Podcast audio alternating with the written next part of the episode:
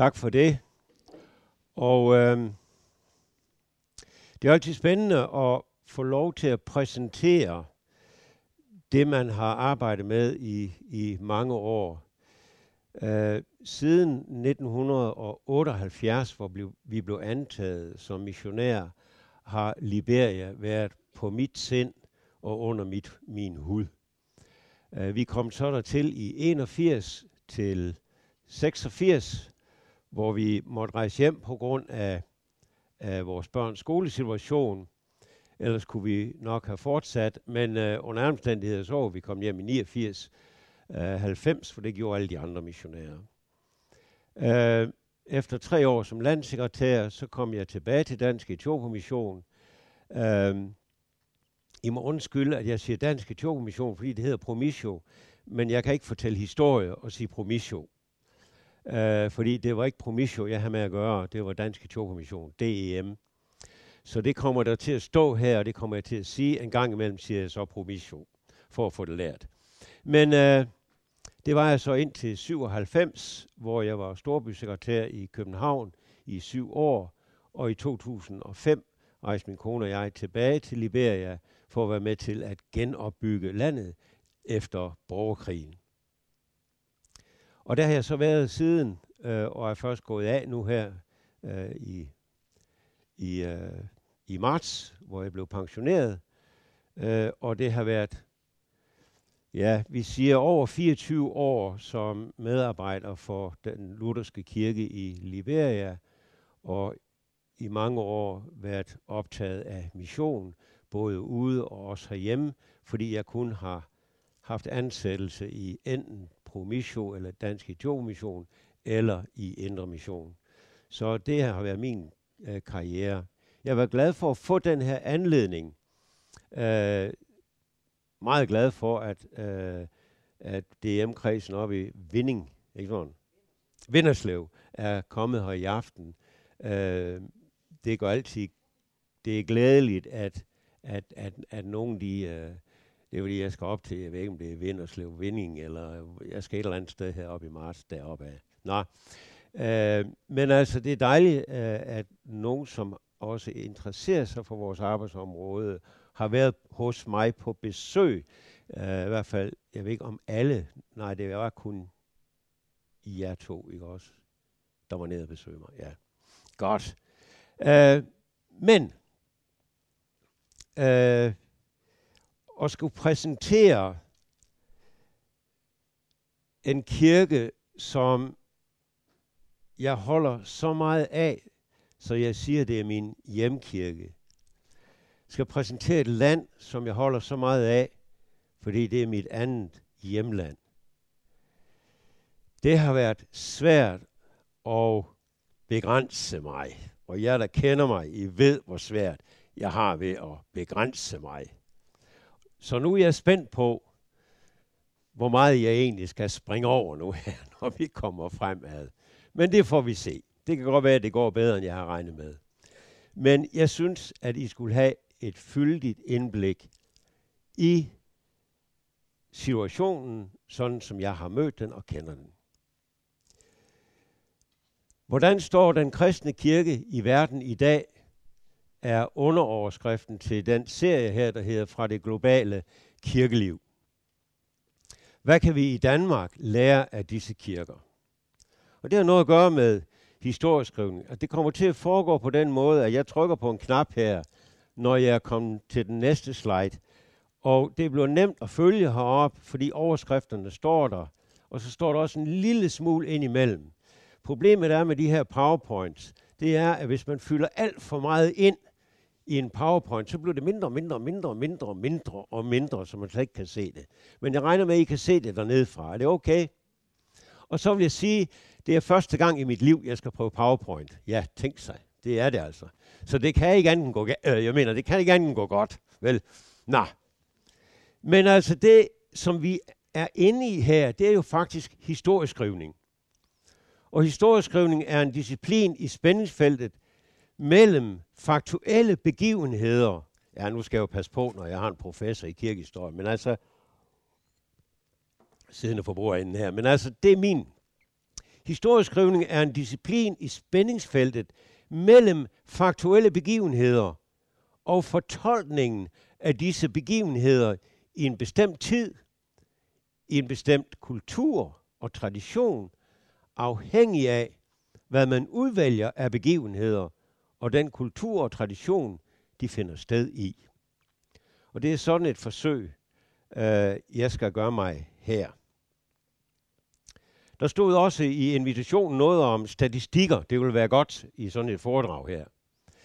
Problemet er, at dem har man ikke så mange af i den lutherske kirke i Liberia. Man har ingen statistikker. Alt blev ødelagt på kirkens kontor under borgerkrigen. Så I må nøjes med de få tal, jeg har. Der kommer altså ikke sådan en planche op med en masse fine statistikker. Men jeg har nogle nøgletal med, som jeg har fundet i øh, arkiverne. Og hver enkelt, som nu lytter til det her, må så se og drage en konklusion ind i ens egen spændingsfelt, når man skal lave oversættelsen fra den historie til jeres historie. Til den, fra den kirke til vores kirke. Jeg kommer med nogle få øh, bidrag, men det er egentlig jer som tilhører, der har den opgave at oversætte det, I nu skal høre ind i jeres kontekst. Vi skal begynde helt fra begyndelsen. Når det handler om en borgerkrig i Liberia og en kirkes situation under en sådan borgerkrig, og hvor står kirken nu, så må vi begynde helt fra begyndelsen. Jeg går ikke helt tilbage til Adam og Eva, men det er næsten helt tilbage. Og det hænger sammen med, at da biskop Payne i sin tid var i Danmark, i forbindelse med Dansk Missions årsmøde i Bethesda i København i marts måned 1980, der sagde han, og det skulle så igen ses på baggrund af, at når Promisio, Dansk Mission, var gået ind og lavet en samarbejdsaftale med den lutherske kirke i Liberia, så var det jo fordi, at Etiopien havde lukket sig på grund af den revolution, der skete der i 1977, hvor missionærerne blev kaldt hjem. Og på det tidspunkt i 77, der var der kun et missionærpar i, den, i DEM, som var udlånt til Sudan-missionen. Så henvender Dansk Mission sig til det lurdiske verdensforbund og spørger dem, er der mulighed for, at vi kan arbejde sammen med nogle andre lande. Samtidig har den lutherske kirke i Liberia lagt billet ind i Genève med et spørgsmål om, er der andre partnere end den amerikanske kirke, som kunne tænke sig at støtte os. Det var den måde samarbejdet med den lurdiske kirke kom i gang. Eva Kjær Knudsen og formanden Knud Tage Andersen var i Liberia i 78 og kommer hjem med en masse kaldelser. Og for jer, der ikke kender situationen, der går jo ikke mange år. Der går ikke mange måneder. Der går ikke mange uger fra de kommer hjem, til der begynder at komme en hel masse øh, ansøgninger fra folk, som gerne vil rejse til Liberia. Jeg er en af dem. Og det kom så af, at Jens Arne Skødt i det gamle MF dukkede op fra reolerne, og så siger han, jeg har lige set nogle annoncer i, uh, i DM's blad. Uh, jeg tager Vosi, I tager uh, det andet, og så Olof, han kan tage, uh, han kan tage undervisningen i Banga. Så fik han det sat på plads, og i løbet af ganske få uger efter møder og øh, samtale med bestyrelsen, så blev vi ansat. Og for deraf blev MF kaldt Missionsfakultetet. Jeg ved ikke, hvor meget der er mere, men øh, det vil jo vise sig. Men det er i hvert fald historien. Men for så at forstå, fordi biskop Payne, han kommer så til Danmark og siger, der har aldrig været uroligheder i Liberia. Der har aldrig været en demonstration. Han glemte så lige noget, som, som øh, jeg skal nævne for jer om lidt. Men der har aldrig været nogen demonstrationer. Det var fordi, han på en eller anden måde skulle fortælle os, det er okay at komme til Liberia på baggrund af det, som DEM havde oplevet i Etiopien. Vi skulle have tillid. Så for at forstå det, der skete, da biskoppen kommer hjem i begyndelsen af april 1980, og det, som skete i ved juletid i 1989, så må vi gå tilbage til den liberianske historie. Officielt er Liberia en kristen stat, men det kommer så an på, hvilke kilder og gamle statistikker man følger. Følger man statistikken fra folketællingen i 1974, som vi har informationer om i Promisios arkiver, så var der dengang 1,7 millioner indbyggere. 1,7 millioner indbyggere, og selv om kun 20 procent var kristne, så er Liberia altid omtalt som et kristent land, fordi næsten samtlige ikke stamme folk er kristne. Og det er dem, der i den periode tæller omkring 70 procent. Og de tilhører en traditionel afrikansk religion, og cirka 10 procent er muslimer. Ved folketællingen i 2004 var tallene noget anderledes. Både i befolkningstallet, der nærmer sig de 3 millioner, men man mener også igennem denne folketælling at kunne sige, at de fleste i landet, eller at de kristne udgør et flertal. Men det er ikke fordi, der er foregået eller gået en vækkelse hen over landet, men fordi de forskellige kirker rent faktisk er nået længere ud, og ikke længere kun arbejder i kystområdet, som det var i begyndelsen, og som rigtig mange, og rigtig mange begyndte efter krigen at søge ind i kirkerne. Ikke som medlemmer dog, men det var godt at være i disse kirkelige selskab, øh, øh, i, i, i, i de omgivelser. Og den karismatiske vækkelse, eller karismatiske bevægelse ind i de andre kirker end de, den lutherske, øh, fik stor, stor gennemslagskraft. Men jeg skal komme ind på det her lidt senere, hvordan den sammenhæng er mellem en masse kristne i kirkerne, men mellemstallet er ikke særlig stort. Min overbevisning er, at det store antal, der kommer i kirkerne, skyldes, at rigtig mange mennesker har følt det sikrest at stå med et ben i begge lejre. Både i den kristne kirke og i den traditionelle religion. Men som sagt, det skal vi se lidt tydeligere senere. Det område, der i dag bærer navnet Liberia, som betyder frihed, blev antageligt befolket med indvandrende stammer fra nord og øst i det 12. og 16. århundrede under de folkevandringer, der fandt sted der i, i Afrika. Mange portugiser fandt også vej fra, øh, fra kystsiden, hvilket for mig var ganske tydeligt i sangtraditionen i det sydlige område, hvor jeg har været på besøg et par gange, som var fuldstændig forskellig fra den sangtradition, vi har i Gbelle og Lomme-området. Den minder meget om portugisisk musik, gregoriansk musik, øh, gammel, gammelkirkelig musik. Interessant er det også, at Givestammen, som ligger her i det, ja, det her det er jo altså Liberia, som ligger herude på Afrikas kyst, ikke også? Den er her. Undskyld. Og her har vi Givestammen. Og den stamme har et andet navn, nemlig The Dan Tribe.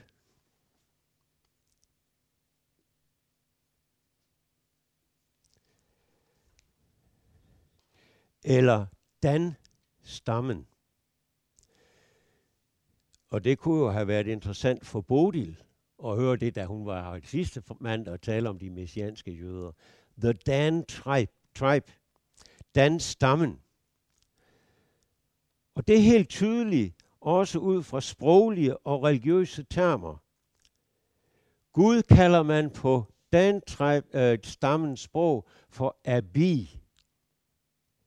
Det er jo en helt klar hebraisk ekvivalent.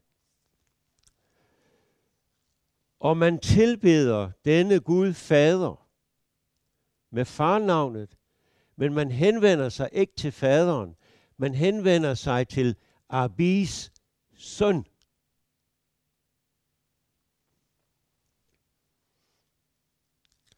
Derfor er man af den opfattelse, at det faktisk er en af Jakobs sønner stammer, Dan-stammen, på vandring ned igennem Afrika, lander op for nogens vedkommende her i det her område.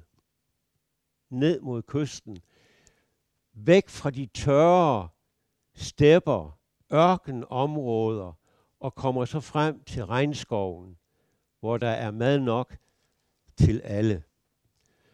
Pastor Mengon, som blev en af mine rigtig gode venner blandt præsterne, han var rent faktisk i Israel på et tidspunkt for at undersøge arkiverne i Israel, for at finde ud af noget mere omkring denne folkevandring, og hvilke ting, der kunne føre til, at man kom lidt nærmere en tolkning af denne Dan-stamme.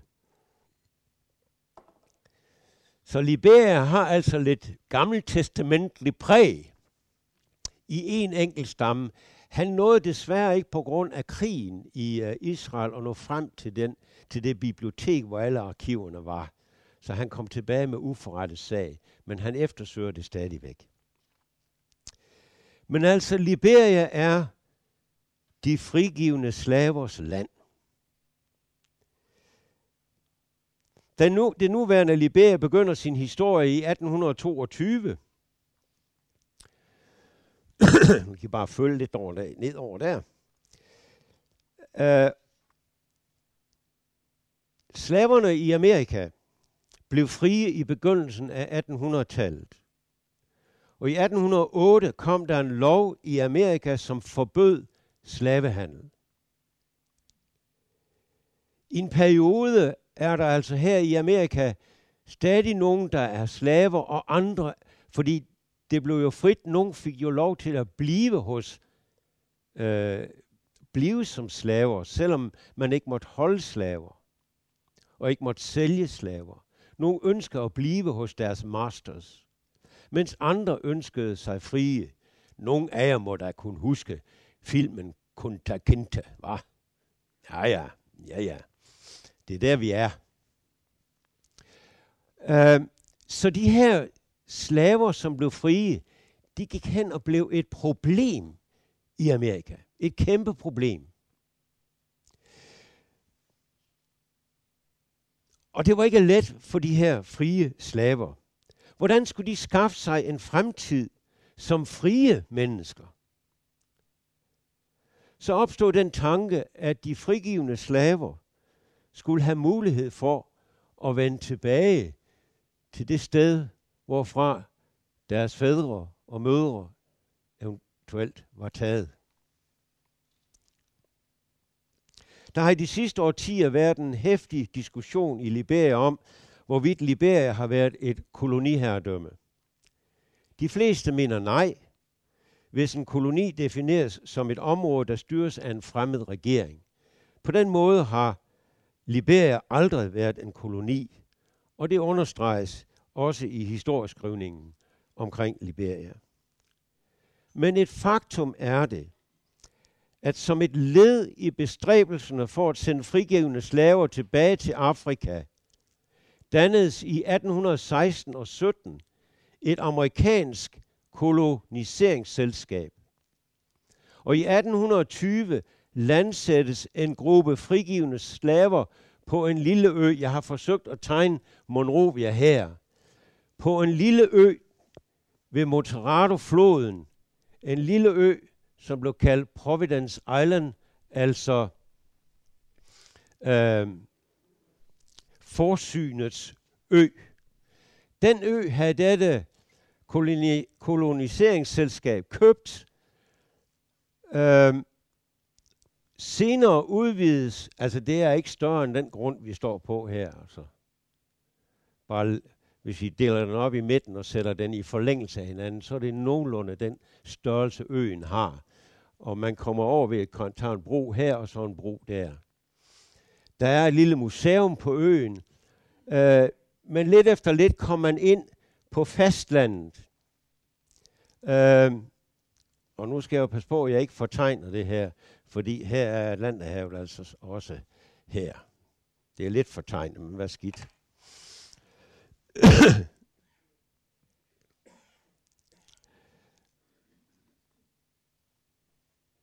fordi fastland, det er så meget sagt, fordi vi har floden her, og så er der et kæmpe sumpområde, og så er der Atlanterhavet hernede. Så der er kun en stribe på en kilometers penge på tværs her, hvor vi nu har hovedvejen, der kører op her, og så har vi en parallel vej, og så ligger vejene altså sådan fuldstændig vinkelret ind på hovedvejen.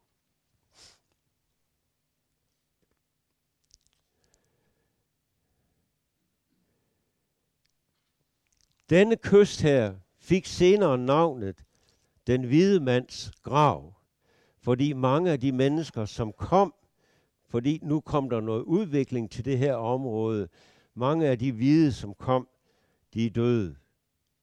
Men jeg synes, at det vil være mere korrekt at sige den sorte mands grav. For i årene 1820 til 1840, der blev der sendt 4.500 øh, slaver til Liberia, frigivende slaver, hvoraf 2200 døde af malaria, dysentri og gul feber.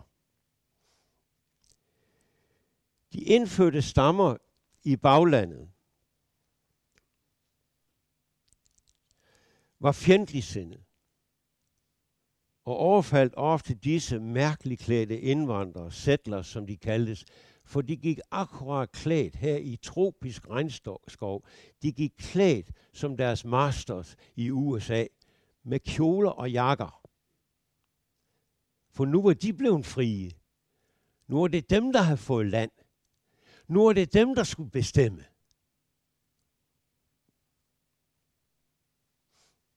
I 1822 gjorde stammerne sig klar til det afgørende slag imod dem, der havde bosat sig her. De kom altså i kanoer over sumpen, de kom myldrene indenfra og gjorde klar til det sidste og afgørende slag for at sende de her andre sorte ud af landet. Disse settlers, som vi kalder dem, de havde skaffet sig en kæmpe stor messingkanon. Men ingen turde skyde den af. Historien fortæller, at en stor, kraftig, sort kvinde tog modet hentede en fakkel og satte ild til lunden og affyrede kanonen. Og en kæmpe kanonkugle røg ud mellem de fremstormende stammer, stammekriger. Om det var på grund af kuglens ødelæggelser, eller fordi det var en kvinde, som affyrede kanonen, det vides ikke. Men stammekrigerne, de løb skrigende bort. Jeg mener selv, at det er kvindefrigørelsesprocessen, vi har fat i her. Men øh, det er der andre, der siger, at det er for tidligt. Jamen okay. Men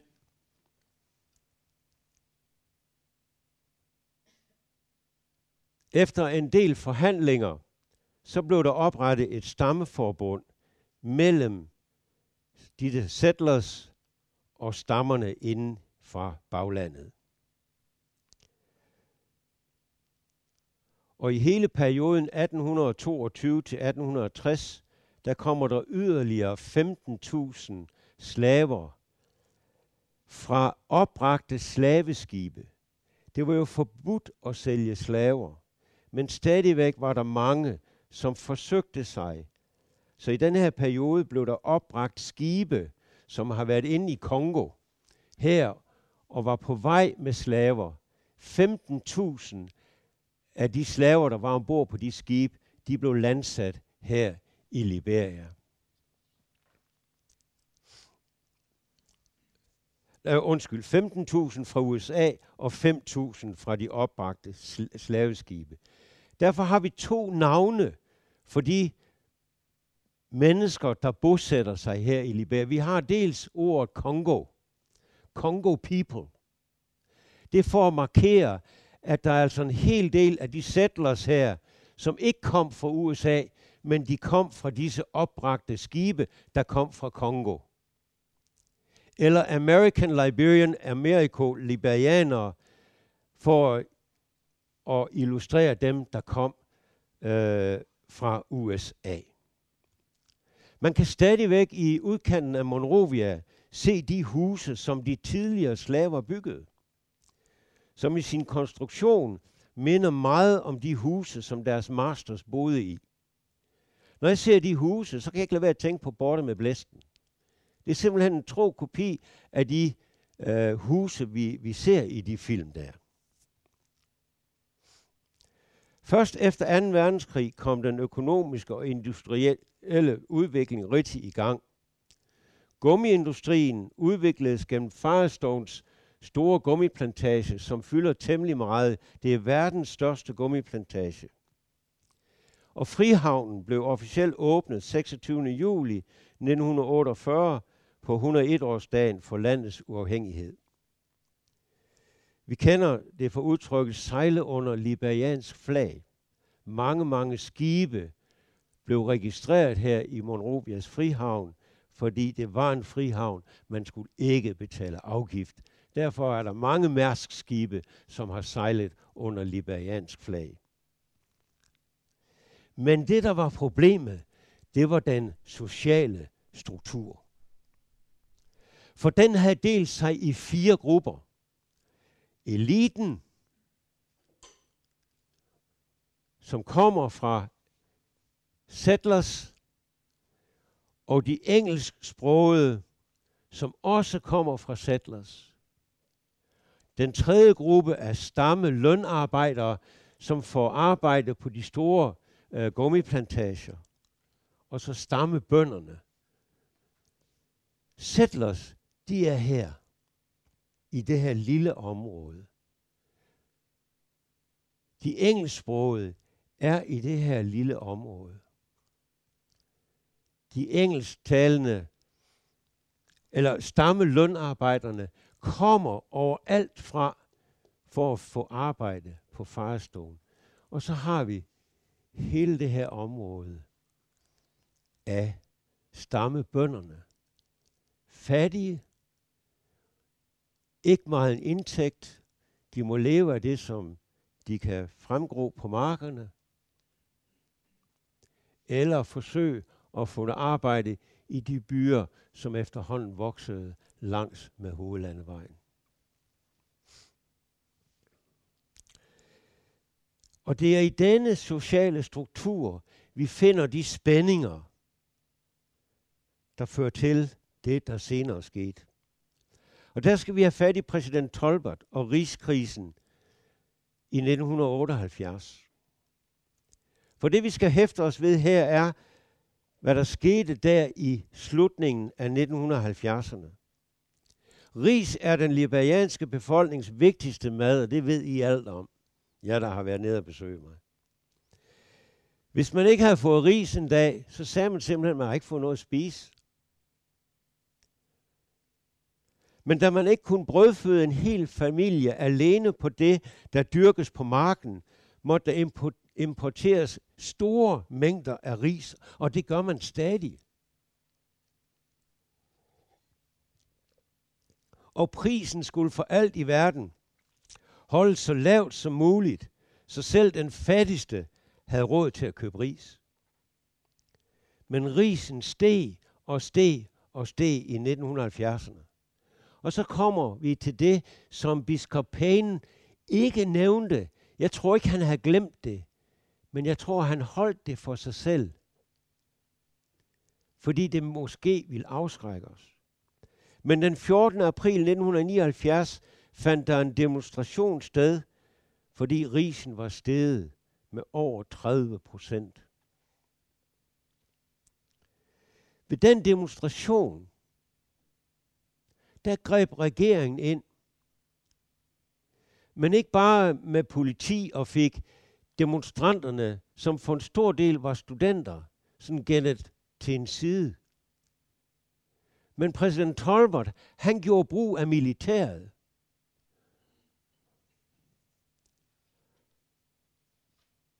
Fyrre mennesker blev dræbt, og over 400 blev såret under den demonstration, som forsøgte at blive stanset.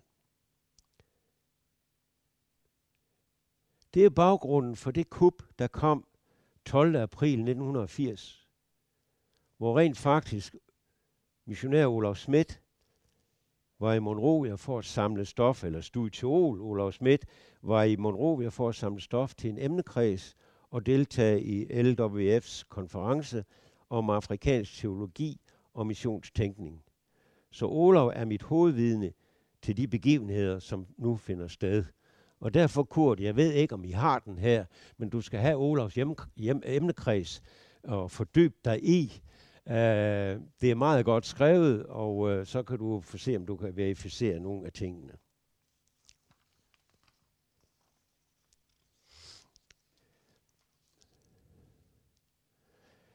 Efter disse uroligheder her i slutningen af 79, der blev præsident Tolbert advaret, også fra kirkeligt hold. Igen og igen ser vi i Liberias historie, at kirken blander sig. Kirken har, kirkerne har altid spillet en afgørende rolle, også politisk. Fordi magthaverne, uanset om det var øh, kompaner, eller hvad det var, de har altid også rådført sig med biskopper, med, med kirkepræsidenter osv.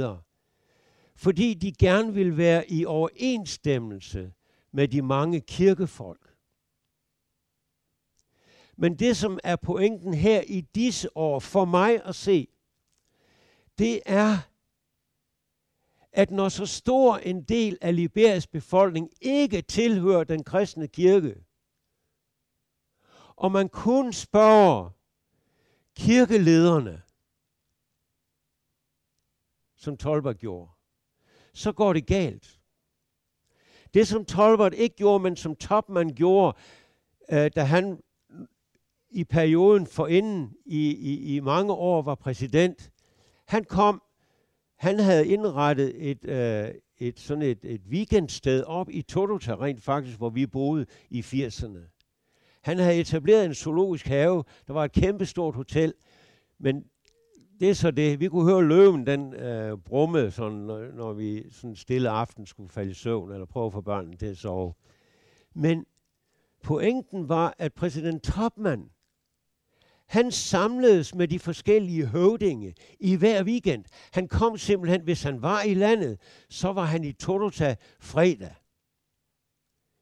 Ham, der passer på Topmans Estate lige nu, Alex, øh, han øh, har fortalt mange gode historier. Han var en lille dreng dengang, og han var egentlig bare adopteret af Topman, men Topman sørgede for, at han fik lov at gå i skole.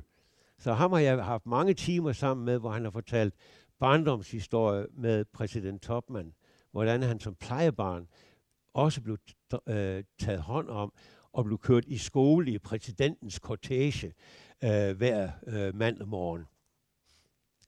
Men det, som Topman gjorde, det var, at han samledes med de forskellige høvdinge, hvad en titel de forskellige høvdinge havde, for at høre, hvordan de tænkte. Der fortæller man om, at i Topman-perioden, der var det blomstringsperiode. Det var også der, Frihavnen kom til. Det var en blomstringsperiode, hvor dem inden fra landet følte sig hørt, uanset hvad stamme de hørte til. Tolbert kommer fra en helt anden tradition.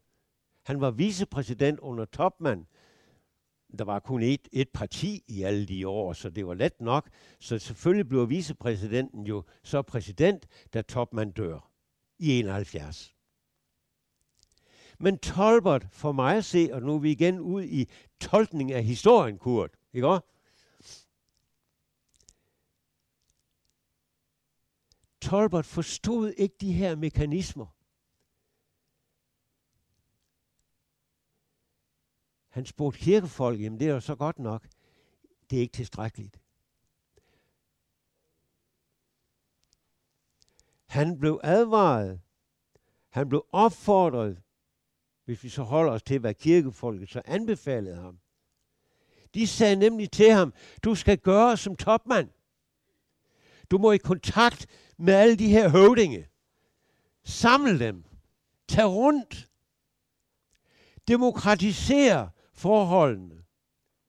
Gør noget effektivt ud af den udbredte korruption. Liberia, i parentes bemærket, er stadigvæk den mest korrupte del af land i, i, i, i verden. Stadigvæk. Demokratiser forholdene. Hold op med begunstigelse af familien til alle stillingsudnævnelser og besættelser. I marts 1980 havde People's Progressive Party opfordret til generalstrække. Det var altså tilladt at have partier, men de blev bare ikke valgt til parlamentet. De har ikke sæde i parlamentet. De vil så gøre noget ved det her. Den demokratiseringsproces. Og der vil de bruge folket, og derfor opfordrer de til generalstrække. Men Tolber lod lederne arrestere og forbød partiet. Og lederne skulle for retten den 14. april 1980 og kunne forvente dødsstraf, ganske enkelt. Men det nåede man så ikke. På det her tidspunkt er den metodistiske biskop B. Warner han er vicepræsident i regeringen, og der kan I se, hvad som man de kirkelige relationer, ikke sandt? Han er bortrejst med familie og hund, som Olaf skriver det i sin lille bog der, til kongres i USA, og det blev hans redning. For det, der var ved at ske i landet, var en total omvæltning. Men det, at Warner ikke var i landet, fik konsekvenser for den metodistiske kirke i de følgende måneder. Men altså inden de her ledere fra PPP, People's Progressive Party, de skulle for retten, der kom statskuppet den 12. april 1980. Natten mellem den 11. og 12. april angreb en flok unge soldater præsidentpaladset og dræbte Tolbert og hans livvagter. 12. april meddeler kuplederen senior sergeant Samuel Canyon Doe fra Kranstammen, at han havde taget kontrollen af landet og udnævnt sig selv til statschef og til øverste chef for hæren. Det var nødt til at følge sig ad. Commander-in-Chief. Samme dags eftermiddag blev 13 regeringsfolk og ministre henrettet på stranden ved Atlanterhavets kyst, altså lige, lige hernede.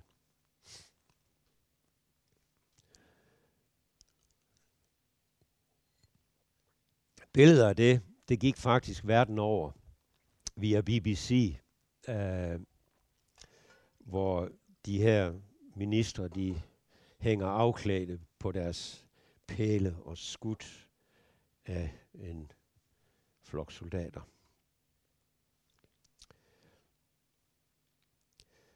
Resultatet af biskop Warners rolle i regeringen som vicepræsident, og med den opfattelse, som han udsendt over BBC fra Elfenbenskysten, hvor han havde taget midlertidig ophold, efter han havde forladt konferencen i USA, det var, at han var Liberias eneste lovlige regering. Da han samtidig var biskop i den metodistiske kirke, så kom det til at gå meget ud over den metodistiske kirke. De blev frataget alt, og allerede på det her, eller på det her tidspunkt, sender den metodistiske kirke altså i 12. april 1980 og i følgende dage derefter, der blev alle deres missionærer, det var mange, de blev sendt hjem. Og så står vi i Danmark og er klar til at sende 18 medarbejdere til Liberia i den samme periode. Der var lidt spænding på. LCL stod ikke dengang i samme situation, hvorfor DM allerede i slutningen af 1980 sendte missionærer til Liberia. Så kom præsident Does tid. Den skal jeg ikke gå så langt ind i, fordi det fører for vidt. Men jeg vil bare sige, at præsident Does regime fra 1980 til 1995 var et terrorregime, fyldt med korruption,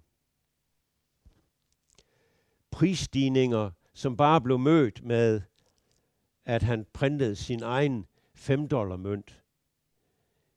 Jeg skulle sælge min lille folkevogn på et tidspunkt, og den blev solgt til en politibetjent i Banka for 1300 dollars, og de blev udbetalt i 5 dollar Liberian coin. Jeg kan godt sige, at den pose, han kom med, den var tung. Men det var sådan, han klarede den inflation, som var ved at ske. Dollarkursen var over 12. Den amerikanske dollarkurs var over 12 på det her tidspunkt. Så trykkede han bare nogle egne op og fik det til at køre. Men det, der er lige så meget det, der sker i 1985, der har interesse. Quivumpas mislykkede kup 12. november 1985 og dets følger for givestammen. Thomas Quivumpa var med til at hjælpe Samuel Canyon Doe til magten i 1980. Efter kuppet blev han udnævnt til leder for de væbnede styrker i Liberia, men efter et mislykket kup i 83, som vi egentlig ikke hørte ret meget om, da vi var i Liberia, der blev han afsat, men han nåede at flygte ud af landet. Efter det lovede frie valg i oktober 85, skete der så til gengæld noget. Der blev forsøgt bevist, at Doe vandt valget med flere stemmer, end der var stemmeberettiget. Og vi er mange, der stadigvæk regner med, at det er sandheden. Der var sim- simpelthen flere stemmer, der blev skrevet i avisen, end der egentlig var stemmeberettiget. Og ikke med de 51 procent, som han påstod, han, blev vundet, han havde vundet valget med. Men sådan blev det officielt meddelt. Alderen til at blive præsident, det havde han heller ikke i 83. Da man lavede den, en, en, en, en ny grundlov der i 83. Jamen, så blev han bare under påskud af, at hans mor ikke vidste, hvornår han var født. Så i 83 blev han to år ældre, og i 84 blev han to år ældre. Der blev gjort lidt grin med det i aviserne, fordi de skulle kongratulere ham med en helsides annonce med tillykke med fødselsdagen, og så blev han lige pludselig to år ældre, og det følgende år to år ældre, så var han gammel nok til at opfylde øh, kravene fra, øh, fra øh, grundloven.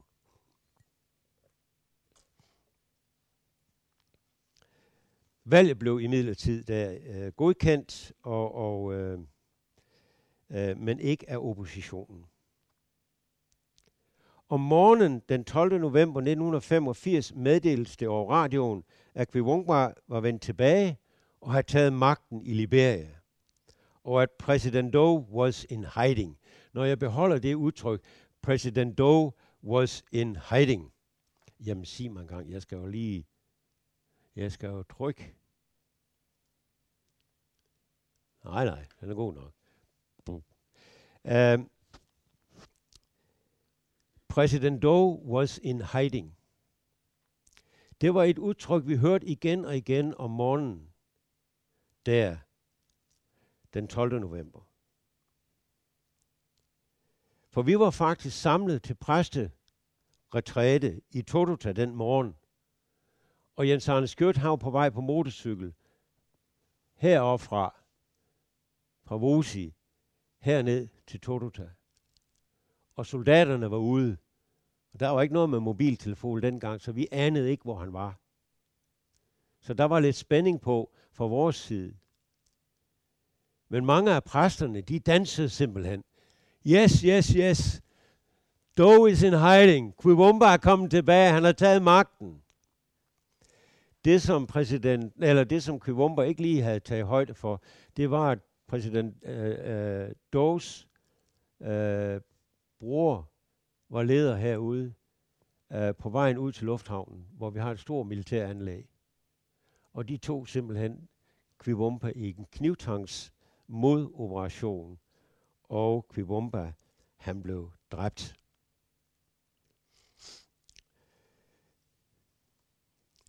For, og senere på dagen, der blev det meddelt, statschef Doe kom selv på radioen, at kuppet var slået fejl, og at Kvibumba var dræbt, og lige kørt igennem byen på en trillebør, så alle kunne overvise sig om, at det var sandt, at Kvibumba var blevet dræbt. Der blev etableret udgangsforbud fra kl. 18 til kl. 6 morgen, og det blev meddelt på radioen, at alle, som færdedes ud blot et minut efter kl. 18, ville blive skudt på stedet. Der blev ikke stillet spørgsmål.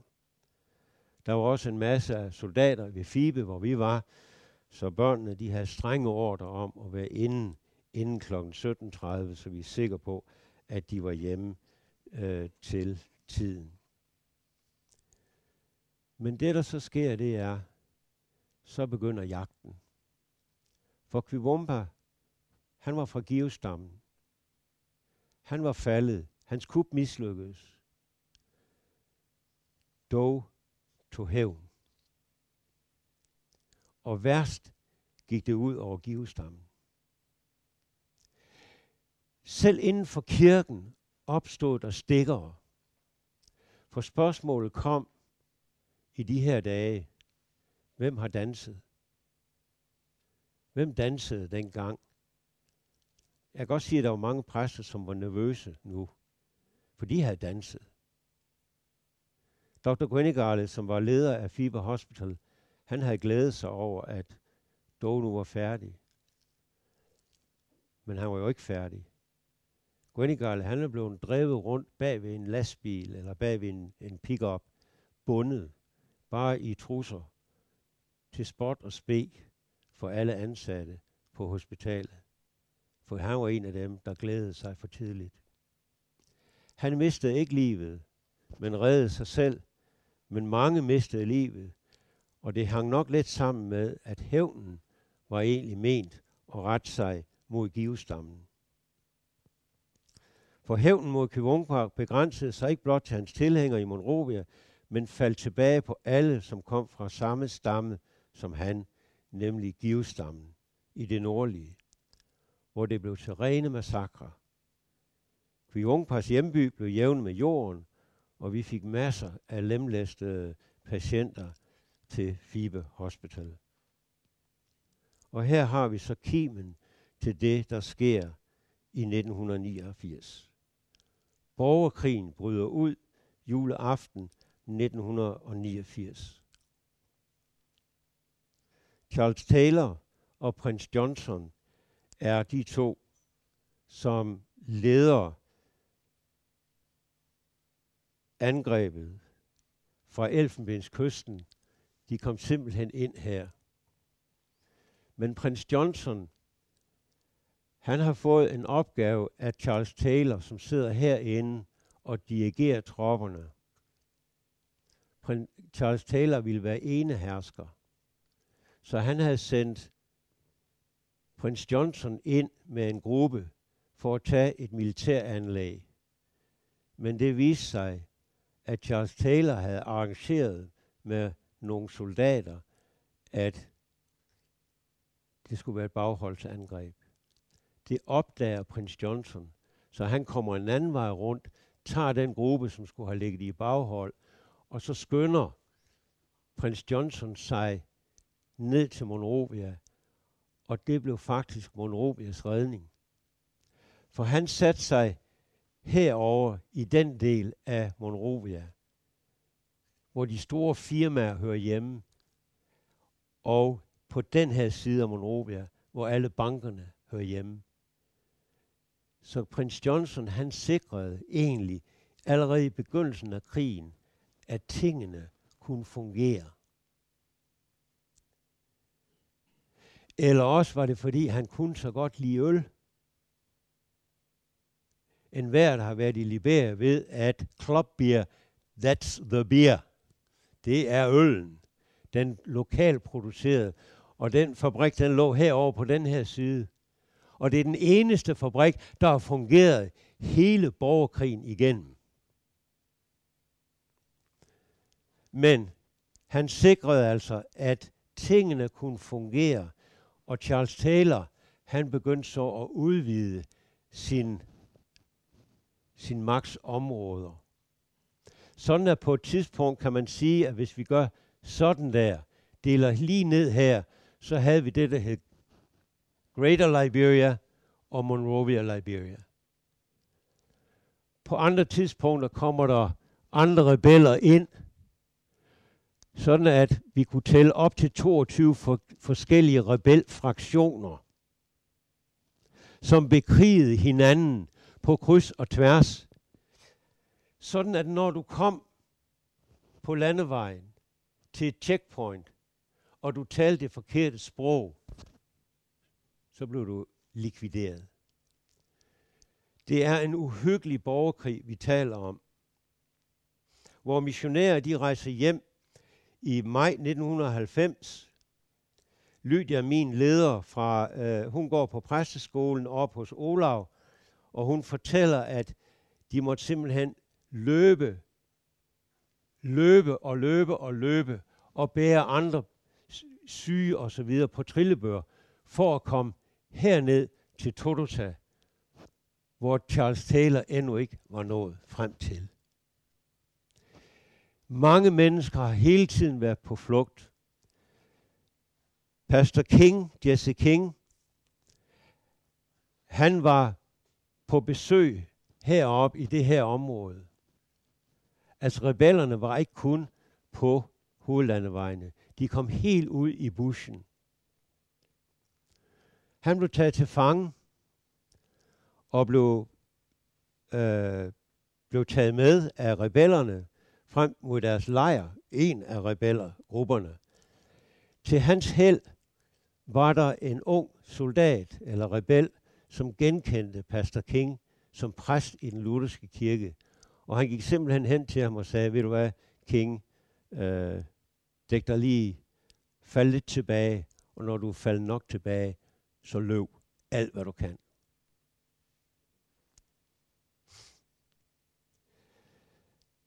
Der er mange historier. 14 års borgerkrig, der bølger frem og tilbage. Det var vanskeligt at være kirke, og den historie vender vi os til nu, og skal senere se kirkens rolle under og efter borgerkrigen.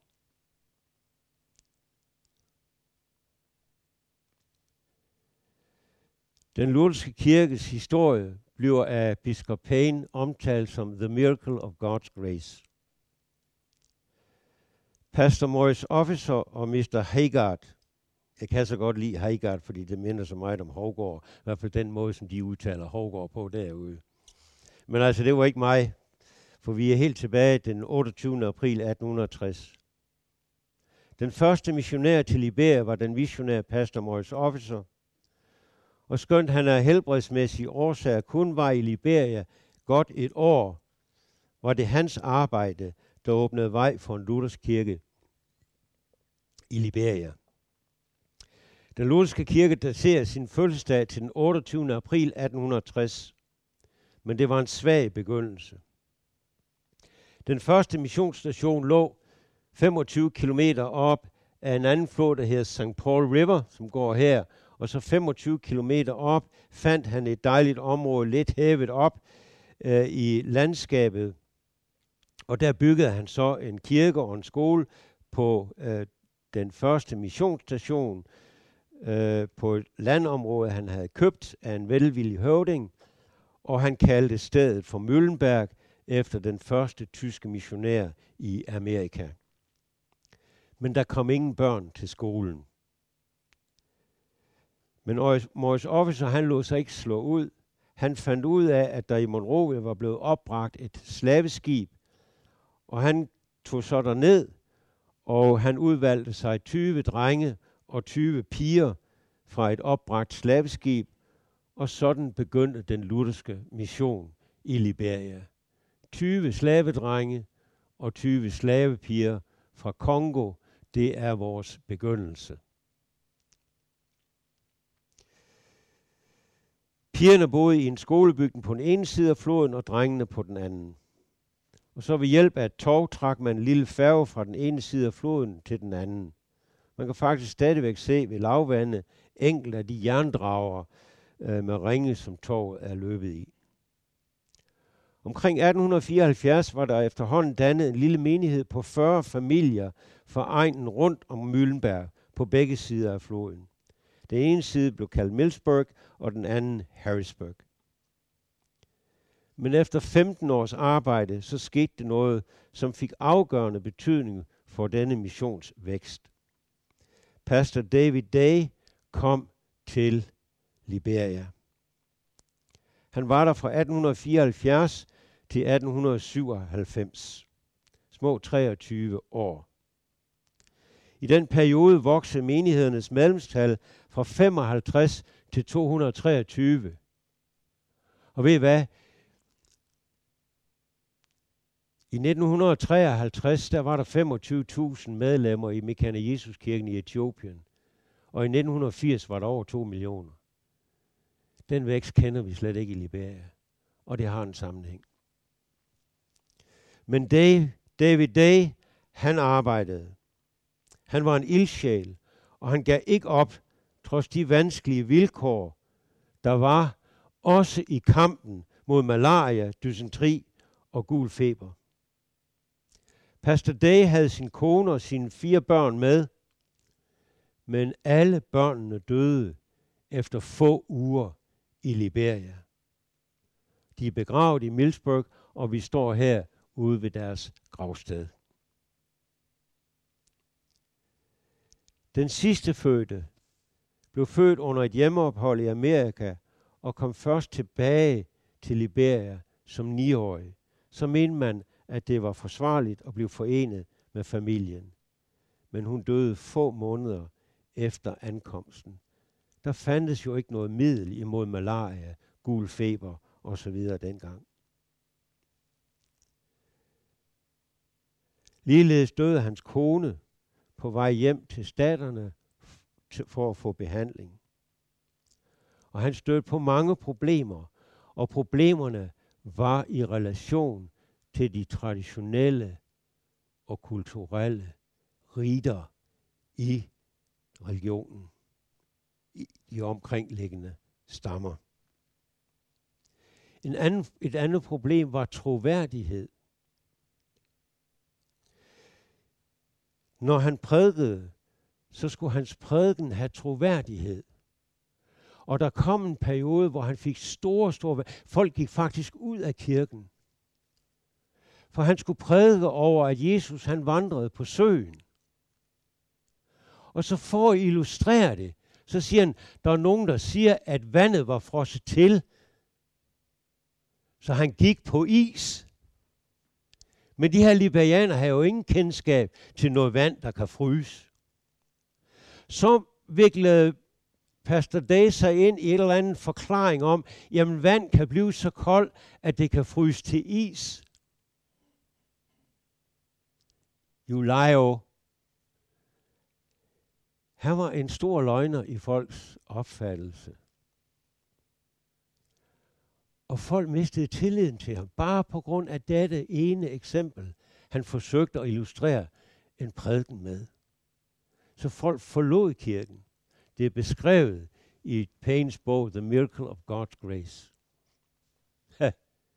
Så var han på hjemmeophold, og så tog han en ismaskine med til Liberia. Sådan en, kan I huske fiskerne? Der, de, han får sådan en ismaskine, man kan dreje på. Og Det kan man vist stadigvæk købe bogen Fiskerne, der er det med. Men Pastor Day, han købte sådan en ismaskine og tog den med til Liberia. Og den allerstørste kritiker kaldte han ind til den første gudstjeneste. Og sagde han, just, I siger, jeg lyver. Og så begyndte han at dreje på den her. Og så kaldte han ham derop, og så tog han en isklump, og så sagde han, åbn munden. Og så puttede han den her isklump i munden på manden. Og han løb som fire, fire, fire, fire. Det brændte simpelthen i munden på ham. Altså is kan jo ligesom brænde, ikke også? Ild, ild, ild. Fra dag af, der kunne Pastor Day næsten tillade sig at sige hvad som helst, for nu blev han troværdig. Jeg bruger det som en lille illustration til, hvor vanskeligt det kan være at komme fra en kultur til en anden, fra en, en tradition til en anden, og så være konfronteret med så meget sygdom, så meget elendighed, og så meget overtro, at evangeliet kan få vanskelighed ved at holde fast. Pastor Days anstrengelse førte til, at hans helbred var dårligt, og han rejste hjem i 1897. Men heller ikke han nåede hjem i live. Men han blev dog begravet ved siden af sin kone. Og i det, da han rejser hjem, der sker der også noget negativt. For i de følgende 10 år faldt medlemstallet helt ned til 41. Og det er igen på grund af den vanskelighed med, at evangeliet kæmper imod folks overtro og åndetro. I 22 var det så steget igen til 192. Men ikke desto mindre fortsatte kirken med at sende folk til Liberia. Og missionen voksede. På et tidspunkt, hvor vi har St. Paul River, som går her op og går ud der, så dannede man en station i Sanderje, øh, og man når helt op til Sorser øh, i ekspansionen med at danne øh, missionsstationer ud for det traditionelle mønster med en kirke, med en klinik og med en skole. Og her er det næ- værd at nævne, at i Sanderje i 1941, der kom en dansk missionær, Kirsten Marie Jensen, hun kom, hun kom til øh, Liberia og til Sanderje.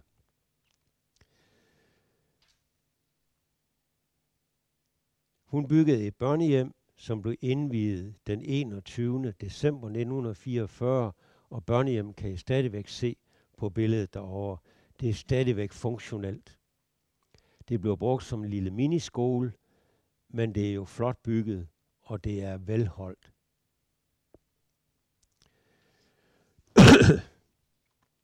Vi skal snart have en lille kaffepause, inden jeg går videre, men jeg vil godt lige gøre det her færdigt. For vi er i 1941,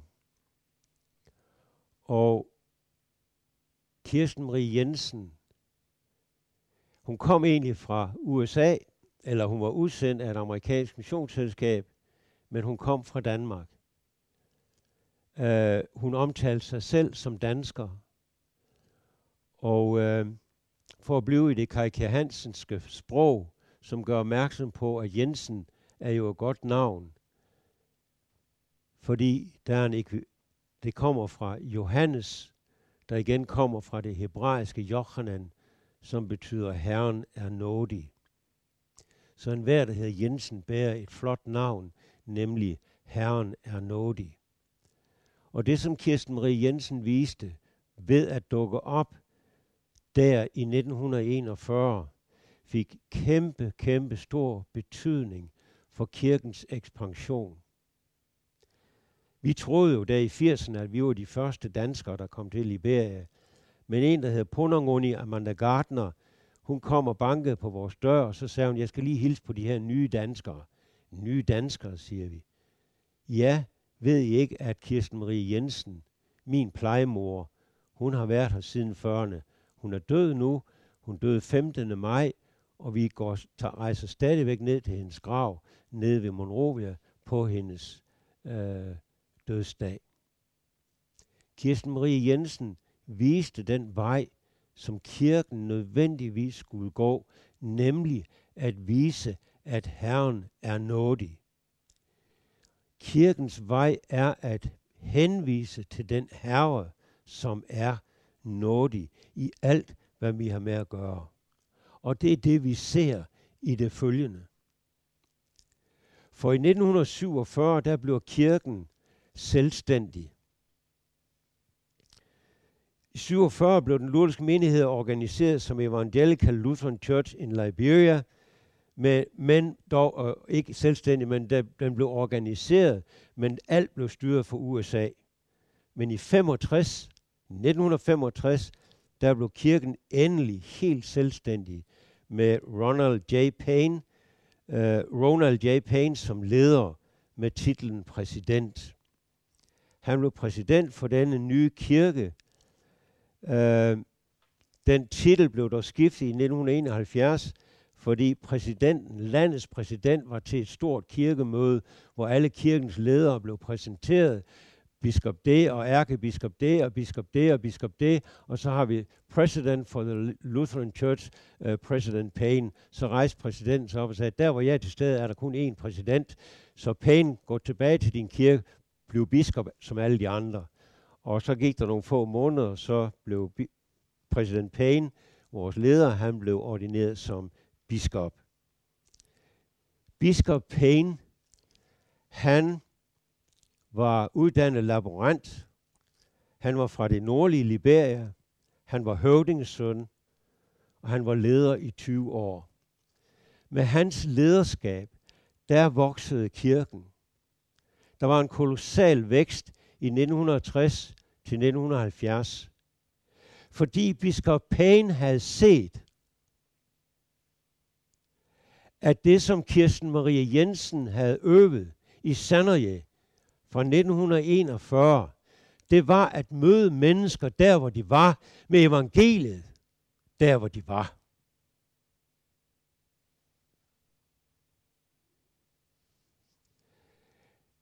Derfor så han, at det var nødvendigt at uddanne lægfolket, både i det sproglige og i det bibelske. Louis T. Bowers. Louis T. Bauer var missionær der i 60'erne. Og han blev i den grad støttet af biskop Payne til at bygge et literacy center op og til at bygge lay, lay training center op.